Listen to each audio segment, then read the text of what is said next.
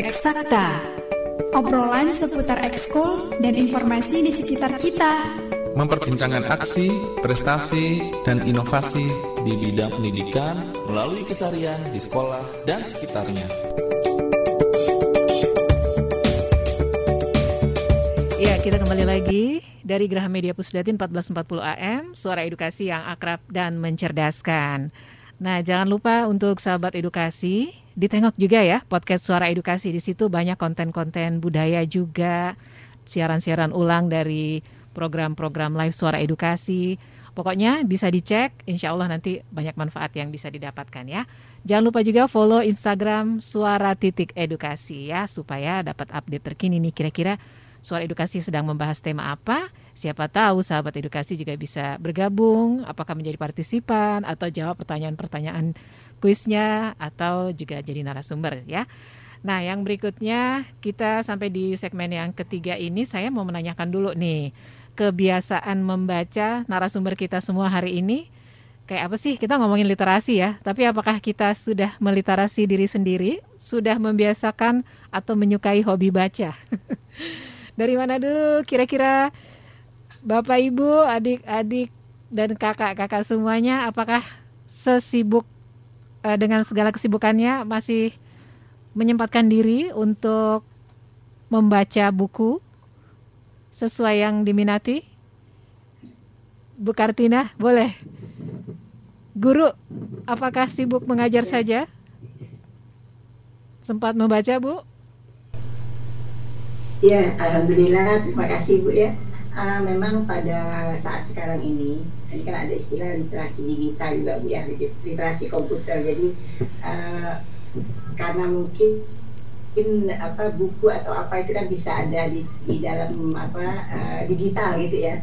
Jadi kadang kita memang di zaman sekarang kalau kita pergi ke mana-mana kita selalu melihat biasanya orang asik dengan HP-nya atau gadgetnya. Nah, di situ itu salah satu mungkin mereka juga sudah membaca atau literasi nah kalau saya pribadi memang uh, dengan kondisi sekarang ini apalagi dengan kondisi covid ini uh, literasi yang banyak saya lakukan itu biasanya lebih ke digital biasanya. Karena memang di situ uh, apa saja yang kita inginkan selalu ada kan. Memang kalau untuk anak-anak biasa memang kita selalu mengingatkan karena istilah digital di sini kan anak-anak harus bisa memisah atau bijak dalam melihat ya.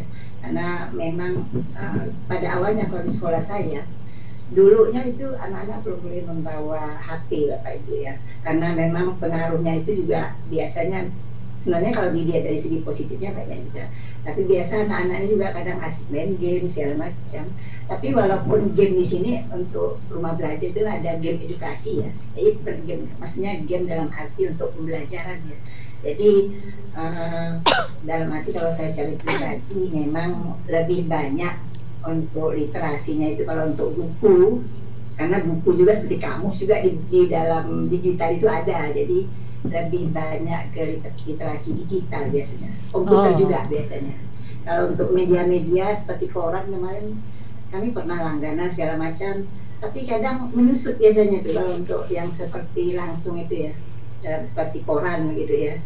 Uh, memang lebih cenderung itu tadi saya sampaikan tuh lebih ke literasi digital yang iya. saja.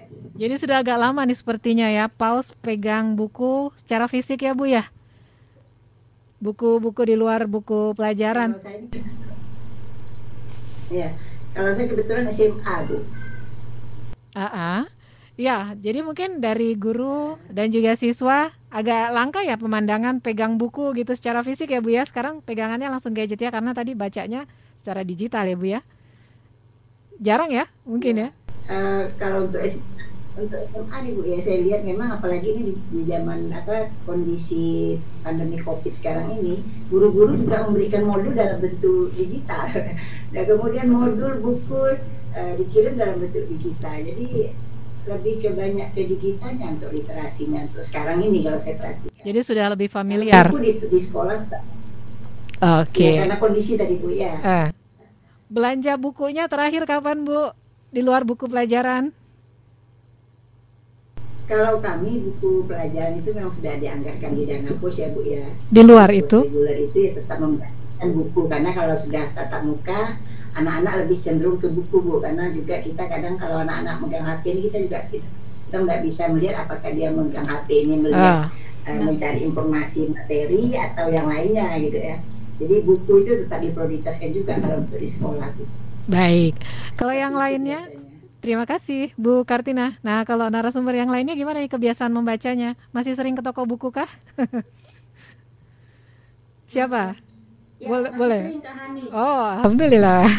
Hanya saja sekarang belanjanya jadi belanja online gitu ya. Oh. Ya, karena yang ngeri-ngeri juga gitu kalau lebih sering ke uh, toko buku.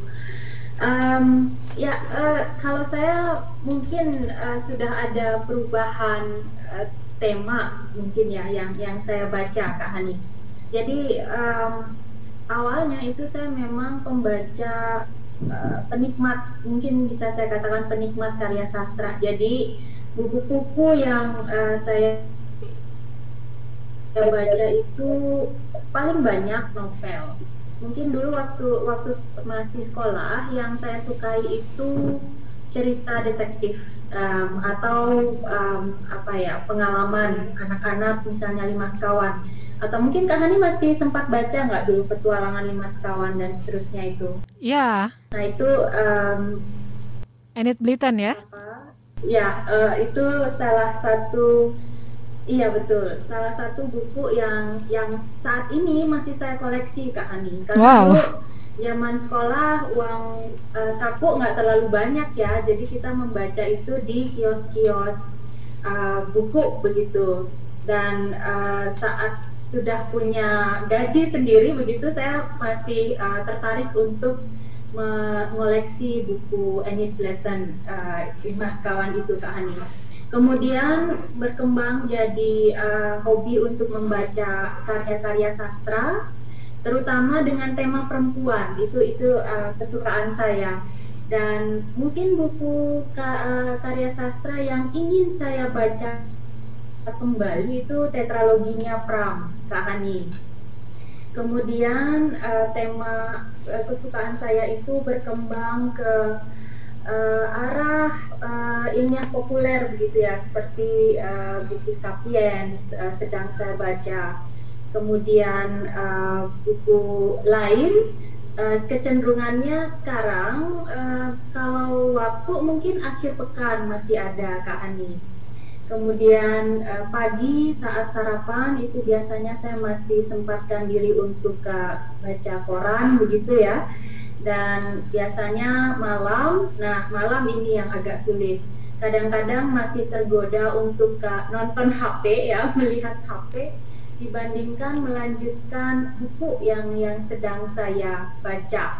Tapi eh, biasanya sedapat mungkin itu saya masih sempatkan diri untuk membaca buku. Dan beda dengan Bu Kartina yang sudah beralih ke beralih media begitu ya.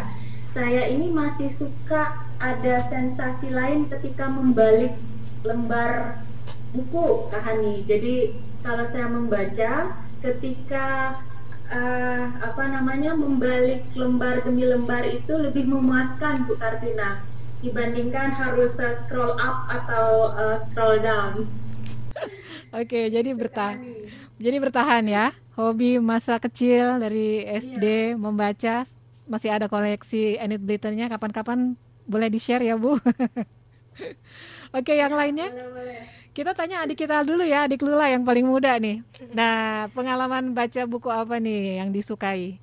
Atau sampai sekarang punya nggak kebiasaan hobi harus setiap bulan sekali pergi ke toko buku atau gimana?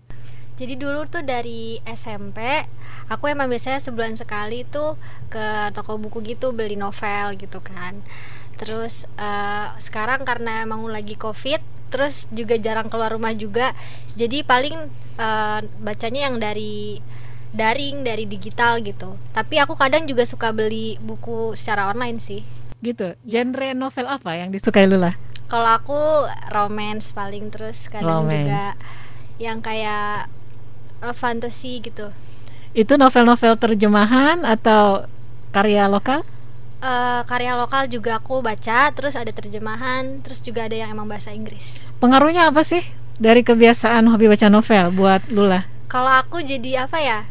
jujur kalau buat aku ya kayak nambah wawasan gitu loh terus aku juga jadi suka nulis nulis kadang kan aku juga suka nulis puisi atau kadang nulis lagu terus aku juga nyalurin apa hobi aku yang suka nulis oke bikin fanfiction gitu di aplikasi Jadi kayak ada inspirasi gitu ya Hmm, setelah benar. baca itu. Merasa nggak vocabulary-nya nambah gitu iya benar banget kemarin aku kosakata ya? apa sempet iseng-iseng bikin lagu gitu pakai bahasa Inggris Oh, tapi ya nggak sebagus itu sih karena masih belajar juga tanem ya Mbak Mega ya. Ini bukan nyanyi aja nih.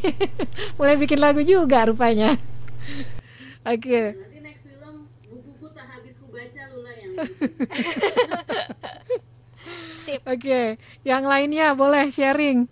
Siapa nih, Mas Bayu? Pengalaman bacanya gimana sebelum meliterasi adik-adik SMA, SMK? Ke kebenaran sekali kalau hari ini saya sedang membaca kumpulan kajaknya Inggris ini. Ini deket saya sih sebenarnya karena saya harus menghabiskan ini untuk bisa menghabiskan eh, buku-buku yang saya beli. Saya memang hobi ngoleksi, khususnya drama dan puisi. Jadi ini Gunawan Muhammad Inggris dan kumpulan puisi di Jogja Literasi. Jadi buku ini dan tujuan saya kenapa baca buku puisi banyak-banyak supaya besok nama saya ada di buku kumpulan puisi Oh. Jogja Literasi. keren Kalau baca buku puisi itu gimana? Saya ingin tahu actionnya. Apakah langsung berdrama, berdeklamasi atau gimana? oh enggak, kalau saya karena basicnya drama jadi setelah baca satu bait per bait, lalu lirik per lirik, langsung imajinasi saya tuh langsung ke visual scene Hmm. salah satu adegan apa gitu. Mungkin kalau sal- misalnya satu misalnya Inggris gitu. hmm. kan ada baitnya karang lekang terus eh, udara pecah perlahan-lahan itu langsung oh ini padang pasir Inggris itu padang pasir ada perang di situ. Terus eh, langsung imajinasi saya itu sedikit brutal ya mungkin ya. Brutal dan liar. Jadi wah ini ada perang nanti ketemu Godzilla nggak ya di, di lirik-lirik berikutnya? Oh tidak ternyata tidak ada monster. Oh apakah ini nanti perang Mahabharata ada di sini? Oh jadi imajinasi saya bisa berkembang. Saya memang sering memelihara imajinasi melalui puisi. Dan ya untuk puisi sendiri punya tempat lain di hati saya setelah teater Hmm, begitu ya. Padahal bahasa puisi itu kadang-kadang juga tidak mudah ya untuk diinterpretasikan ya. Tapi ternyata kalau untuk Mas Bayu langsung tervisualisasi gitu ya dalam bentuk tadi tuh. Langsung adegan-adegannya seperti apa ya? dan ya karena juga fokus kan saya prodinya sendiri adalah bahasa asing bahasa Jerman Hmm. Jadi saya juga menggemari salah satu tokoh di sana seorang ilmuwan dan sastrawan juga fisikawan eh, ya fisikawan Goethe namanya. Hmm. dan Frederick Schiller itu membuat wah besok apakah saya bisa sa- kayak seperti sana untuk istilahnya eh, minta restu kalau saya besok harus jadi seniman gitu. Mau aja ke Jerman untuk menjadi seniman di Indonesia amin karena ya bahasa asing juga menggugah saya besok ada karya apa lagi yang belum ada atau belum sampai ke Indonesia supaya nanti teman-teman bisa mengerti bahwa tidak perlu untuk menjelajah dunia dulu ada saya untuk menerjemahkan karya-karya tersebut salah satu Waduh. motivasi saya kenapa ambil jurusan bahasa Jerman juga sih Oke, enjoy ya. Dengan prodinya ya, Mas ya. hari ini ya saya menikmati sekali Satu dua patah dong bahasa Jerman atau kutipan siapa? hmm, kutipan Eh, eh. Kita pengen denger nih Jerman Eh. dialeknya dialek Jogja. saya akan bacakan satu puisi dari Goethe mungkin ya, tapi saya matikan kamera karena ada di note saya. Silakan. Hmm, ini adalah se- sebuah karya dari Goethe yang sangat mengagumi Hafiz dan ini menjadi apa istilahnya membuat saya menjadi oh ternyata sebuah karya Goethe ini juga terinspirasi dari umat Muslim yang ada di dunia. Eh, izin membaca. Saya dengan judul Die One von Goethe. Sie haben die Heiliger Hafiz, die mystische Zunge genannt und haben die Wort gelehrten Den werd das Wort nicht erkannt. Mystisch heißt du innen, weil sie närrisch fest bei dir denken und ihren unlauten weint. In deinem Namen versenken, du aber bist mystisch rein, weil sie dich nicht verstehen. Der du, ohne Form zu sein, selig bist, das wollen sie dir zugesten. Wahai Hafiz nan Kudus, mereka memanggilmu sang lidah mistis, tapi mereka para ahli kalam tiada memahami nilai kata. Mereka sebut kau mistis karena mereka sangka kau majnun. Dan anggur mereka yang tak jujur, mereka tuangkan atas namamu. Namun dalam mistik kau murni, karena mereka tak memahamimu. Meski tak salih engkau suci, itu tak rela mereka akui. Yang diterjemahkan oleh Domser dan Sarjono tahun 2007. Terima kasih. bahasa Jerman tadi ya kita bernuansa nuansa Jerman harusnya dikasih lagunya lagu duh saya tahunya lagu itu oh lagu orkestra Oke baik. Nah sekarang kita ke adik. Eh tapi masih ada deh ya Pak Misbah belum kasih ini ya cerita ya pengalaman baca bukunya gimana Pak Misbah? Masih suka belanja buku kah? Oke, Pak Misbah, kalau gitu ke Mbak Mega dulu deh sambil nunggu Pak Misbah. Mbak Mega masih belanja buku ya Mbak ya? Masih, itu Pak Misbah udah ada. Masih Mbak, aku anakku kan pembaca komik dia. Hmm. Jadi uh, dia bikin komik dan uh, alhamdulillahnya jadi salah satu yang menginspirasi film itu juga yaitu ikut lomba ya. Anak-anak sekarang kan difasilitasi ada uh, ngirim ke penerbit. Nah, itu jadi anakku tuh dia menginterpretasi hasil bacaannya melalui komik. Jadi aku juga nemenin dan buku yang sedang aku baca Balada Siroy. Gara-gara kemarin riset ke tempatnya Mas Golagong, aku Balada Siro yang bentar lagi akan difilmkan. Tapi aku pakai prinsip itu, jadi bukuku tak habis ku baca, aku beli aja beli. Jadi sesempatnya ntar abi apa nggak selesai nggak selesai. Jadi buku yang hanya selesai itu bukunya Mas Andrea Hirata dari Laskar Pelangi sama Mariana Karpov. Udah itu doang. Sisanya nggak habis ku baca. Jadi kita bikin film nanti Mas Bay. buku tak habis ku baca. Jadi nanti... uh, setuju Mbak Mega. Saya juga sekarang jadi pembeli buku, bukan pembaca buku. Masih diplastikin bu ini, aduh ya yeah. Jadi entah kenapa ya, mungkin itu spirit itu kali ya. Jadi ayo kita tuntaskan yang udah kita beli, ayolah kita baca gitu loh bu. Jadi itu bukuku tak habis ku baca aja pokoknya. Malu deh pokoknya.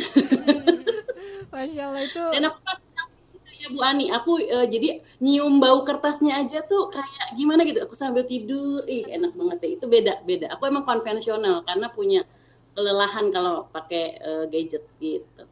Ya itu fakta hari ini ya. Bukuku tak ya, habis ya, dibaca. Iya boleh Bukuku tuh untuk tak habis judul film berikutnya. boleh Pak Misbah. Pengalaman baca bukunya gimana nih Pak? Sampai sekarang masih ada kerinduan baca buku atau masih rutin belanja buku? Tapi dibaca ya, habis. Habis dibaca. Halo Pak Misbah. Angin pantainya agak spoi-spoi nih, supaya sepertinya.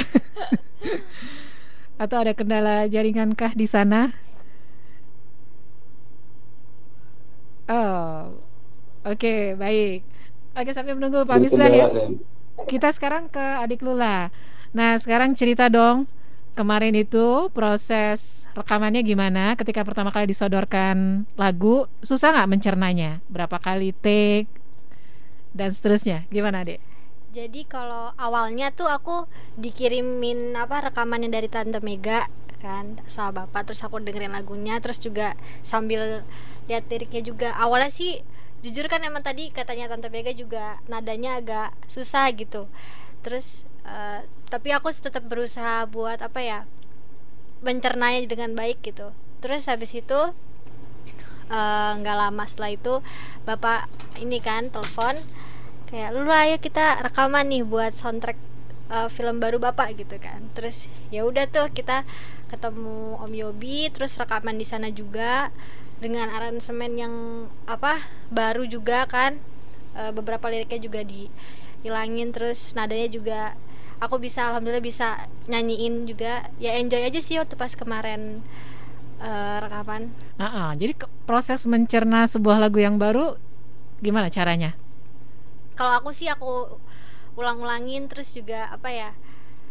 liriknya tuh aku cerna dengan baik nih maksud lagu ini tuh apa terus aku juga nanya sama bapak emang filmnya bapak tentang apa gitu jadi supaya uh, feeling pas nyanyi lagunya tuh dapet gitu hmm. Dan itu ada upaya sendiri ya untuk kayaknya harus fokus gitu ya? hmm, ya iya benar. Oke. Okay. kemudian dari liriknya itu ketika take prosesnya gimana? Pasti ya masih membaca liriknya ya, ya masih membaca tidak tidak langsung hafal gitu ya? Hmm. Cukup mudah ya? Susah tapi gampang juga sih. Paling oh, gitu. lebih kayak kadang suka miss nadanya gitu. Kadang kecepatan hmm. terus atau kadang kelambatan gitu oh iya saya mau kasih testimoni juga nih untuk mbak Mega ya. Pertama kali mendengar Lula buka suara untuk lagu yang sangat indah itu saya terdengarnya itu lirik pertamanya kayak sarangel atau apa gitu. Kok ada nuansa Koreanya ya? Nggak taunya pas saya baca liriknya bukan ya suara suara. Suara angin. Suara angin. Bisa sih suara angin. Apa mungkin cara melafalkannya Lula tuh jadi kayak suara angin tuh tiba-tiba jadi samar-samar kayak sarang sarangnya. Drama Korea jadinya. Terdengar gitu pas dibaca liriknya oh suara angin gitu ya. Uh, Lula tuh pengalaman menyanyinya sampai di mana sih? Kapan pertama kali nyanyi? Dulu tuh waktu pertama kali nyanyi tuh disuruh sama nenek aku almarhum nenek aku. Jadi tuh emang keturunan dari apa uyut aku terus ibu aku juga bisa nyanyi. Hmm. terus akhirnya aku juga ikut-ikutan gitu kan. Hmm. terus kadang tuh kalau di apa nikahan saudara atau tetangga gitu terus aku suruh dipaksa nyanyi di panggung gitu Enjoy kan. gitu ya? Iya. Tadinya sih takut kan uh -uh. biasa kan gugup. Terus lama-lama ya udah biasa. Terus habis itu pernah ikut audisi idola cilik Indonesian Idol gitu. Terus setelah itu paling waktu itu pernah uh, nyanyi di panggung tuh pertama kali di Purwacaraka. Jadi dulu aku pernah ikut les di sana terus kayak ada uh, pensinya gitulah. Terus aku nyanyi di sana terus ya setelah itu paling ikut lomba waktu SD alhamdulillah juara. Terus kalau sekarang sih dari SMP SMA paling cuma nyanyi nyanyi di rumah cover doang gitu. Terus kemarin sempet apa isi soundtrack buat Bumi Tadul aku juga. Oh, terus gitu. uh, terus juga pernah soundtrack uh, dokumenter juga dari bapak. Tanah hari eh hari esok pokoknya tanah hari esok itulah. Udah itu sama sekarang deh. Iya jadi semua lagu-lagu baru yang harus ditaklukkan ya oleh Lula ya. Jadi kalau di rumah latihannya gimana nih? Nyanyi bareng-bareng sama ibu kalau nenek udah nggak ada ya? ya atau gimana? Aku nyanyi biasanya sendiri sih karena ibu aku sama aku tuh uh, apa ya taste lagunya kan beda kan. Uh. Jadi kadang kalau itu aku dengerin lagu sendiri tuh nyanyi sendiri teriak-teriak gitu. Kalau genrenya pilihannya lagu anak-anak sekarang atau apa? Anak zaman sekarang tapi juga kadang suka denger lagu-lagu lama juga sih. Uh, gitu ya. Hmm. Keasikannya apa sih ketika harus menaklukkan lagu baru nih kayak gini nih original soundtrack sama mengcover lagu-lagu yang sudah ada? Kalau cover lagu jujur apa namanya aku lebih belajar ke tekniknya terus ke feelingnya juga kan yang penyanyinya itu punya gitu. Kalau misalnya lagu yang soundtrack ini itu otomatis aku harus uh, nyari feeling aku sendiri buat lagu ini karena aku yang nyanyiin kan. Ya kayak gitu sih asiknya.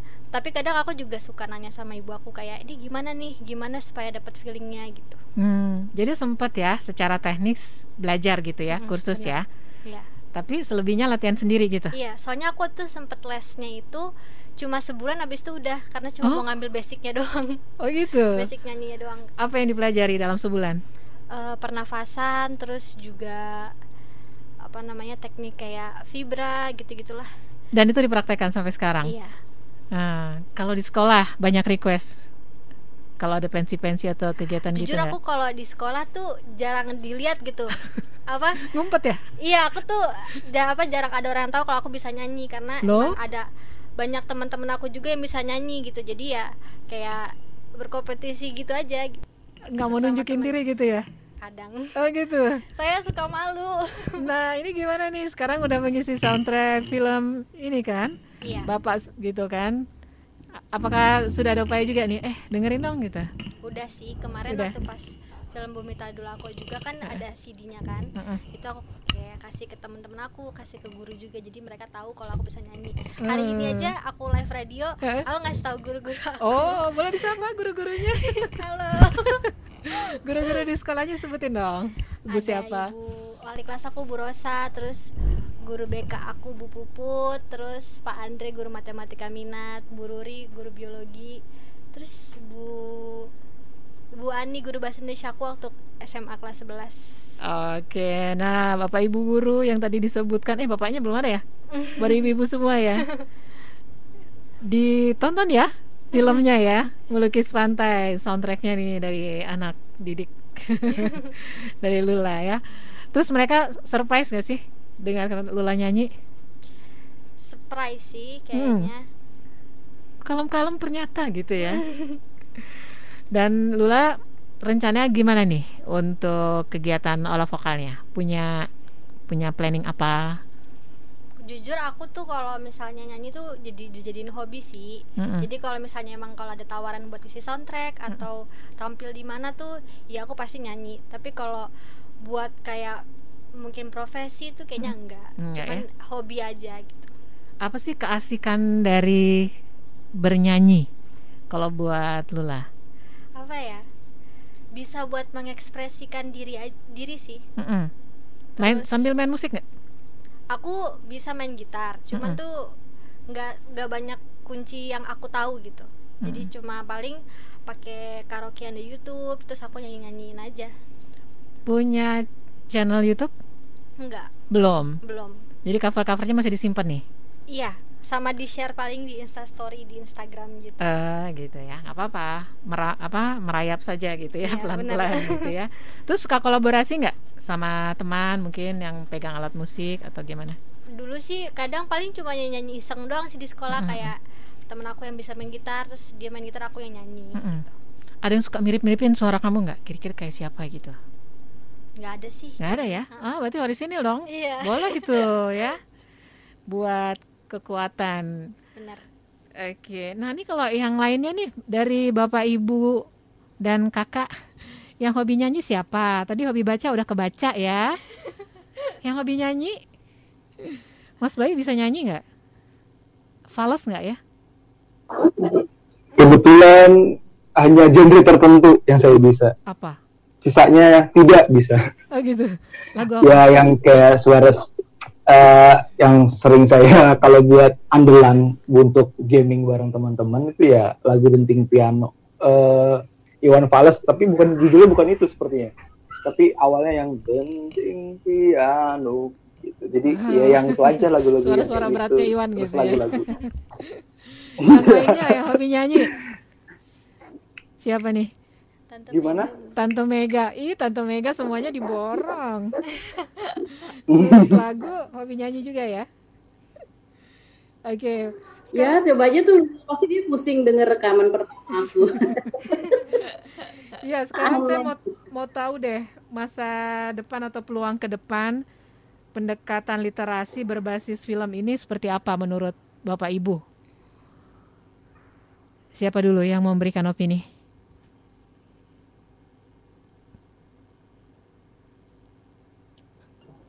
Eh, saya buka dulu nanti mungkin ada yang melanjutkan ya, Ya, silakan. Kak Hani ya. Iya.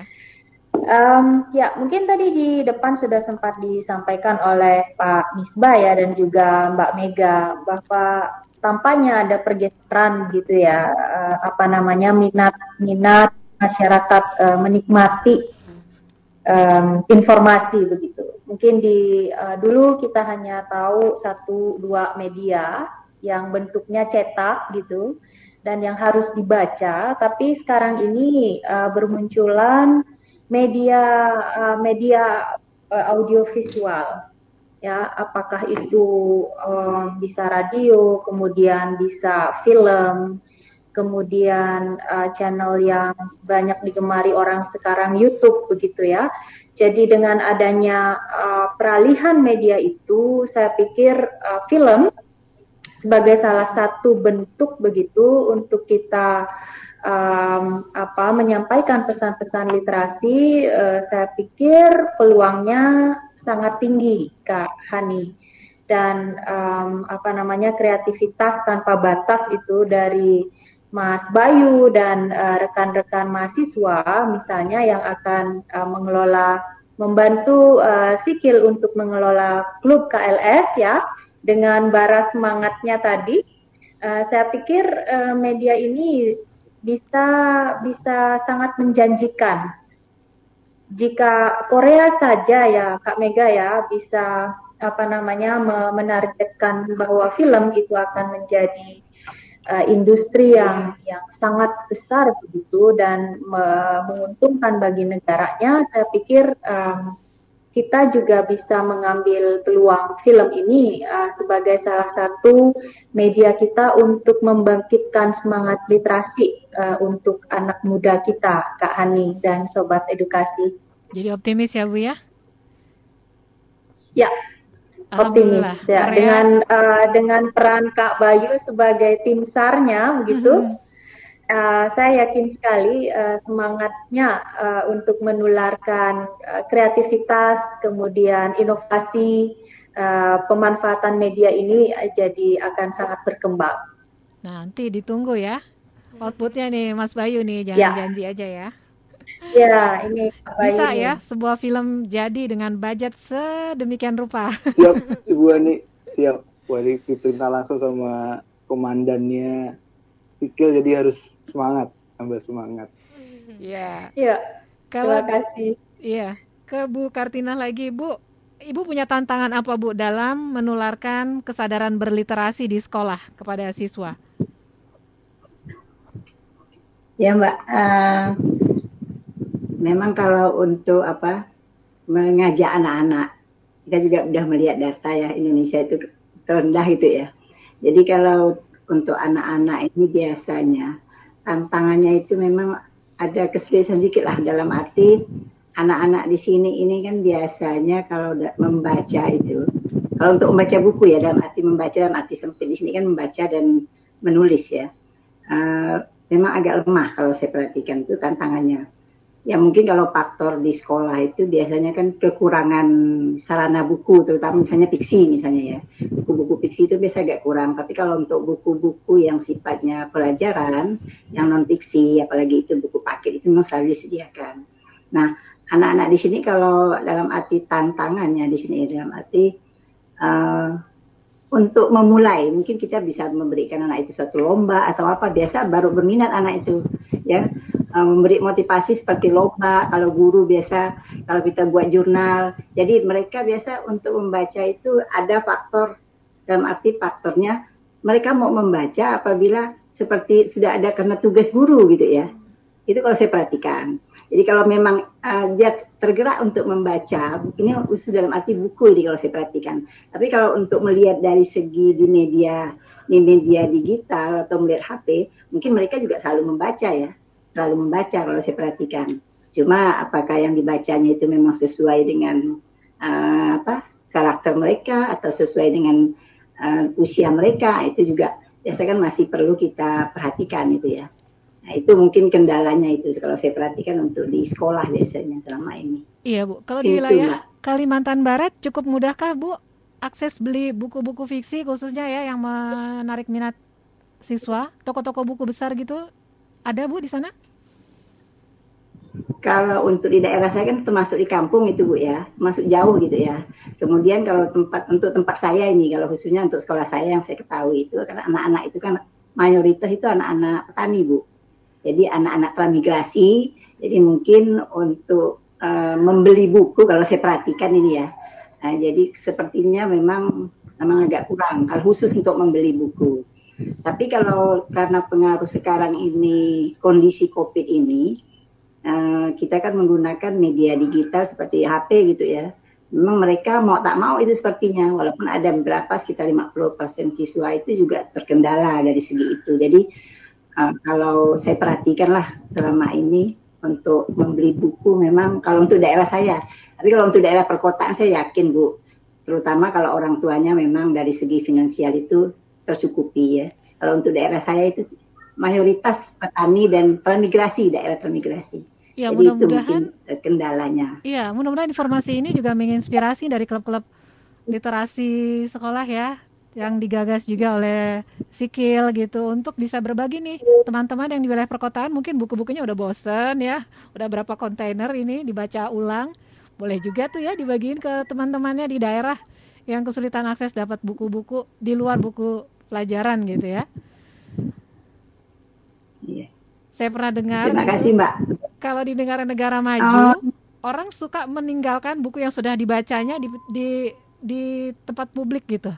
Apakah di oh. kereta api, apakah di hmm. taman-taman dan supaya bisa dibaca orang oleh orang lain begitu karena budaya bacanya udah tinggi banget gitu ya. Mudah-mudahan ini juga bisa sih ya diadopsi ya budaya ini ya. Yang udah kelebihan buku boleh di-share nih melalui klub-klub literasi. Iya. Bisa disuplai ke teman-teman di daerah mungkin ya. Barangkali itu hanya iya. sekilas pikiran saya saja nih. Barangkali ada gagasan-gagasan lain yang mau disampaikan oleh semua narasumber gimana caranya supaya kegiatan berliterasi ini terutama melalui media film ini bisa diterima lebih baik oleh masyarakat ada gagasan-gagasan barukah yang terlintas mungkin di pikiran Mbak Mega? Hmm, kalau dari saya mungkin lebih oh. Oh, kalau dari saya oh, boleh uh, dari saya sendiri lebih banyak menggait sinias-sinias muda ya karena banyak sekali ya teman-teman saya juga suka dengan pembuatan film dan saya sendiri lebih ke pendirekan dan kaktoran khususnya. Jadi karena informasi tersebut yang tadi disampaikan ada oh ada seleksi dan lain sebagainya itu mungkin kurang tersampaikan sampai ke teman-teman. Jadi kami sebagai mahasiswa yang memang saat mendukung program literasi pun ingin menyalurkannya ya paling hanya di UKM sendiri ya kami menggunakan mengadakan sebuah program kerja dan ya seperti antologi puisi kami harus buat puisi terus diantologikan dan itu akan disebar ke perpus perpus yang ada di daerah di khususnya di Jogja. Hanya sebatas itu gitu. Mungkin bisa lah eh, diajak gitu ya saya ikut bergabung di sana supaya nambah regenerasi kan. Iya. Gitu. Memperluas tapi ini ya? film film memang harus eh, bukan harus sih, memang salah satu senjata yang aktif untuk me, apa istilahnya menggebrak literasi Indonesia supaya bangkit. Menurut saya itu saya paham dan sepakat sekali dengan tadi uh, pendapat dari ibu-ibu dan bapak-bapak sekalian. Sangat-sangat memang perlu apa mungkin sampai bikin program sendiri seperti eh, kanal-kanal uh, yang lain seperti Netflix dan lain sebagainya. Mungkin Kemendikbud juga bisa bikin uh, program yang serupa yaitu film-film yang sangat mengedukasi supaya bisa beralih wahana dari uh, mereka yang gemar mainkan gadget dan game yang serupa menjadi menikmati film-film yang dibuat oleh sinias-sinias muda yang ada di Indonesia dalam rangka menjadikan film sebagai motor penggerak literasi dan melibatkan langsung mereka begitu ya. Yang lainnya waktu yang terbatas ini mungkin bisa ditutup dengan closing statement masing-masing. Mbak Mega jangan lupa ya nanti dipromosikan juga Mbak lomba. Lomba vlognya ya. Dari siapa dulu? Closing statement? Iya, Pak Misbah boleh. Dari tadi ini ditungguin. Siap. Iya biasa Kak Hani. Baik. Uh, gimana Kak Hani? Uh-uh. Closing statement? Iya, karena waktunya sudah mepet, jadi testimoni kegiatan baca bukunya dianggap juara lah ya. Masih suka banyak buku ya Pak ya dan dibaca ya. Iya, iya, iya Kak Hani. Uh, pertama-tama memang uh, memberikan sebuah kesadaran literasi itu harus disesuaikan juga dengan kontekstual. Kontekstual itu minatnya, generasinya, dan kehidupannya. Nah, salah satunya memang uh, berliterasi melalui film ya. Audiovisual ini sesuai banget dengan uh, generasi milenial, generasi Z saat ini. Dan kalau kita lihat ya, uh, baik itu gerakan literasi maupun literasi sebagai kecakapan hidup, itu bisa memberikan sebuah uh, peningkatan kualitas SDM di Indonesia. Apalagi kalau kita lihat daya saing bangsa kita itu sangat diukur salah satunya dengan uh, Human Development Index. Dan kalau kita bicara masalah Human Development Index, salah satunya literasi sebagai pilar pembangunan manusia dan uh, pendidikan di Indonesia itu sangat penting dan dan kami yakin pada eranya Mas Menteri ini Kementerian Pendidikan dan Kebudayaan uh, sikil ya kita uh, mampu menyajikan berbagai macam kegiatan variatif ya dan layanan uh, literasi untuk anak-anak muda nih khususnya untuk anak-anak SMA, untuk anak-anak mahasiswa, untuk guru dan sebagainya. Kami uh, membuka kerjasama Mbak Kahani dan sahabat edukasi. Mohon kepada sahabat edukasi yang ada di seluruh Indonesia bagi yang ingin kerjasama untuk peningkatan literasi, baik literasi baca, tulis, digital, dan sebagainya, silahkan uh, kunjungi website kami di kitablanguage.org uh, dan bahkan bisa main-main ke kantor kami atau komunikasi melalui uh, email ppr at kitablanguage.org. Terima kasih Kak Hani dan sahabat edukasi. Sekali lagi selamat ya buat Pusdatin ya, filmnya ya, proyeknya ya. Terima kasih. Ya, mudah-mudahan diajak yang lainnya untuk nonton juga ya Pak ya, dari teman-teman sipil. Iya, siap Kani. Ya, closing statement berikutnya dari siapakah? Bu Ani? Ya, uh, Kak Hani, Sobat Bahasa, tadi uh, closing statement generalnya udah disampaikan Pak Misbah ya. Nah, untuk khusus untuk KLS ini, uh, Simeo Kitabin Language memang kami menyediakan wadah bagi uh, para pemangku kepentingan yang terkait dalam hal literasi untuk berperan aktif, kemudian berperan nyata dalam kemajuan uh, literasi di Indonesia. Dan uh, satu hal yang yang mungkin uh, harus kita ingat bersama, um, aktivitas uh, literasi mungkin wadahnya atau penggeraknya sudah banyak. Tapi jika yang digerakkan tidak mau bergerak kahani itu susah.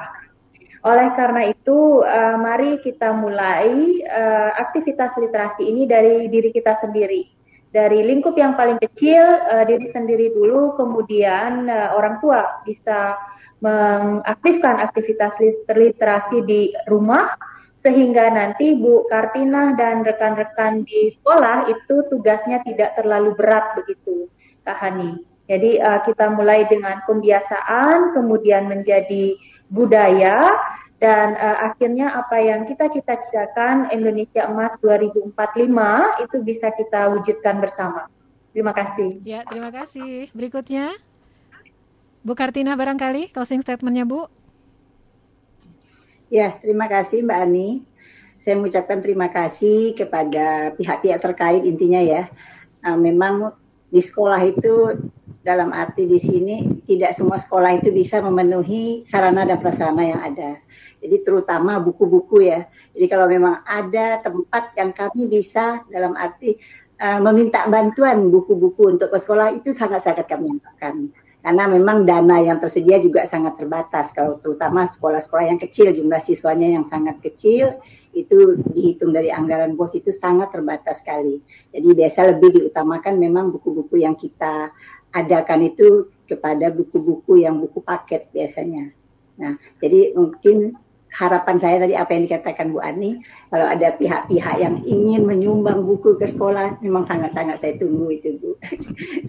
Jadi biar mungkin minat baca anak melihat buku-buku fiksi biasanya ya, anak-anak biasa kalau untuk buku buku paket biasa kan lebih uh, udah mungkin agak jenuh dan mati bukan jenuh ya, karena itu sifatnya apa ilmu kan udah setiap hari mendapatkan ilmu. Jadi kalau buku fiksi kan itu mungkin lebih uh, bervariasi. Apalagi ini ada film tadi ini ya hubungan dengan literasi film. Nah ini sangat-sangat mungkin membantu anak-anak kan melihat itu visualnya ada kan. Jadi jelas sekali. Mungkin itu Ani. Iya. saya berharap dari pihak-pihak dapat memenuhi kekurangannya ada di sekolah intinya seperti itu. Amin. Mas Bayu nih ya inisiasi ya dari kakak mahasiswa donasi buku-buku fiksi Ya, berikutnya siapa? Closing statement dari Mas Bayu deh. Uh-uh. Oke, um, ya nanti ya, akan saya lemparkan wacana tersebut ke teman-teman yang ada di komentar saya untuk bergerak mendonasikan buku karena kan teman-teman sudah pada pulang kampung ya ada ada pandemi seperti ini jadi sedikit susah untuk bertemu langsung karena kebiasaan kami adalah ya berkumpul seperti itu Nanti saya akan sampaikan wacana tersebut untuk mendonasikan buku kepada teman-teman. Terima kasih. Uh, sedikit mengutip kata-kata dari Gunawan Muhammad dalam buku tikrisnya, Dan cinta kita bersembunyi di ujung bahasa yang tak dilanjutkan. Dari kata tersebut, harus menggugah kita untuk mencari cinta, untuk mencari bahasa lanjutan. Bahasa sangat erat dengan zona literasi. Jadi mari uh, sobat edukasi untuk membaca. Menjadi seorang penulis harus banyak membaca, menjadi seorang pembicara harus banyak mendengar. Dan mau jadi apa kita kalau tanpa membaca? Dari saya, terima kasih. Terima kasih. Mbak Mega. Aku mengutip nih, ada quote di film kita. Jadi keluarga sejatinya menjadi tempat terindah untuk membangun budaya dan melahirkan keajaiban. Orang tua idealnya menjadi teladan, memahamkan pada anak-anaknya bahwa hidup ini rangkaian kisah dengan segudang pelajaran. Menggali hikmah dalam proses membaca, memberi kita jalan dan menawarkan kebijaksanaan. Jadi ada problem solving di situ, ada membangun rasa dan akhirnya kita punya keterampilan yang cakep. Jadi kata Bu Ani saya setuju, kita mulai dari lingkungan terkecil, mulai saat ini juga. Terima kasih. Iya, terima kasih. Nah, sekarang dari Lula. Lula mau pesan apa? Buat teman-temannya juga jangan lupa nonton. Ya, jangan lupa nonton filmnya terus. Filmnya sebutin dong, Lula. Filmnya melukis pantai. Melukis terus, pantai. Paling aku pengen sih teman-teman aku biar punya jiwa literasi juga. Soalnya di aku bener-bener dapet banget manfaatnya kayak jadi wawasannya lebih luas, terus juga mengasah kreativitas juga. Iya. Alhamdulillah akhirnya kita segera sudahi dulu pertemuan dua jam ini. Terima kasih banyak atas kontribusi semua narasumber atas waktunya. Semoga berbahagia ya bisa berbagi hari ini dengan suara edukasi dan pendengar suara edukasi. Dan jangan lupa ditonton dan di, diberikan masukan-masukan yang membangun supaya nanti akan muncul lagi ya setelah film melukis pantai ini ada film-film berikutnya yang menginspirasi dan meningkatkan daya literasi kita. Jangan lupa juga untuk mengikuti lomba vlognya ya, Mbak Mega ya. Ada oh, iya, lomba benar, vlog. Lomba vlog e, bisa kunjungi ke Facebook TV Edukasi. Semoga Bu Ani punya keluarga kecil, sanak saudara silahkan ikutan. Itu adalah bagian dari final projectnya harus membuat orang tergerak. Itu tadi ya Bu, harus create sesuatu setelah beraktivitas e, membaca atau li, aktivitas literasi lainnya. Pak Misbah juga, kakak, adik, Bu Katina, Mas Bayu, silahkan yang mau ikut lomba vlog, hadiahnya lumayan buat beli mie ayam, segera segerobak ya. Intinya kita lagi mau memantulkan itu, semoga bisa dibantu sama teman-teman semua. Iya, jadi kunjungi Facebook TV Edukasi ya. TV untuk... Edukasi Kemdikbud, ya. Iya. Nah kita dengerin langsung yuk Lula untuk membawakan soundtrack melukis pantai. Yeay. Ya dibantu dengan minus one ya. Dengan demikian saya Hani yang bertugas bersama produser Mira Maulia dibantu rekan-rekan di studio tadi juga ada Mas Mas Syarif, ada juga Kak Siswa, Kak Firna, Mas Charlie dan tadi ada juga nih ya dari Mas Muhammad Fikri. Mudah-mudahan bermanfaat apa yang kita bincangkan hari ini. Mohon maaf untuk segala kekurangan. Assalamualaikum warahmatullahi wabarakatuh. Inilah persembahan. Terima kasih Kak Ani. Waalaikumsalam. Terima kasih. Waalaikumsalam warahmatullahi wabarakatuh. Waalaikumsalam. Ya, sama-sama kita dengarkan Lula ya dengan melukis pantai. Melukis pantai. Silakan. Mbak Mbak Mira makasih ya.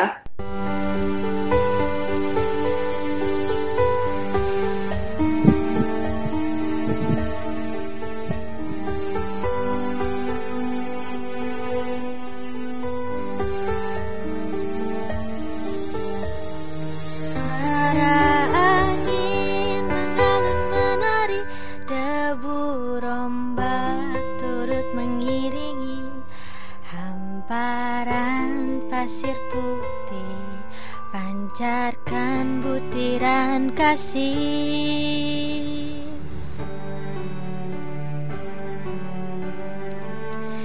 Ke sana ku ingin merasa Di sana ku tautkan cinta Berkelana. Jelajahi dunia ku awali semua.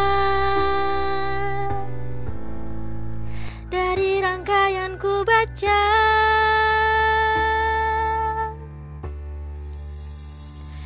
Dari kata-kata ku lukis pesona. Dalam kata-kata ku tautkan makna. Hingga rangkaiannya memberi ada jalan, ada pelajaran Dari kata-kata ku lukis pesona. Dalam kata-kata ku tautkan makna Hingga rangkaiannya memberiku asa. Ada jalan, ada pelajaran. Dari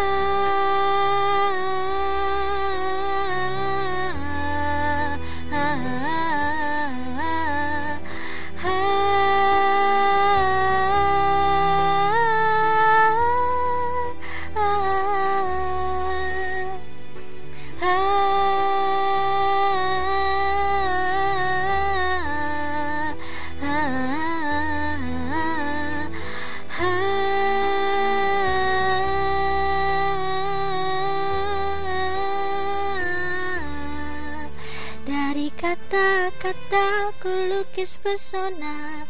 Dalam kata-kata ku tautkan makna. Hingga rangkaiannya memberiku asa. Ada jalan, ada pelajaran. Dari kata-kata ku lukis pesona. Dalam kata-kata ku tautkan makna. Hingga rangkaiannya memberiku asa Ada jalan, ada pelajaran Dari kata-kata ku lukis pesona. Dalam kata-kata ku tautkan makna Hingga rangkaiannya memberiku asa. Ada jalan kebijaksanaan dari kata-kata ku lukis pesona dalam kata-kata ku tautkan makna hingga rangkaiannya memberiku asa. Ada jalan kebijaksanaan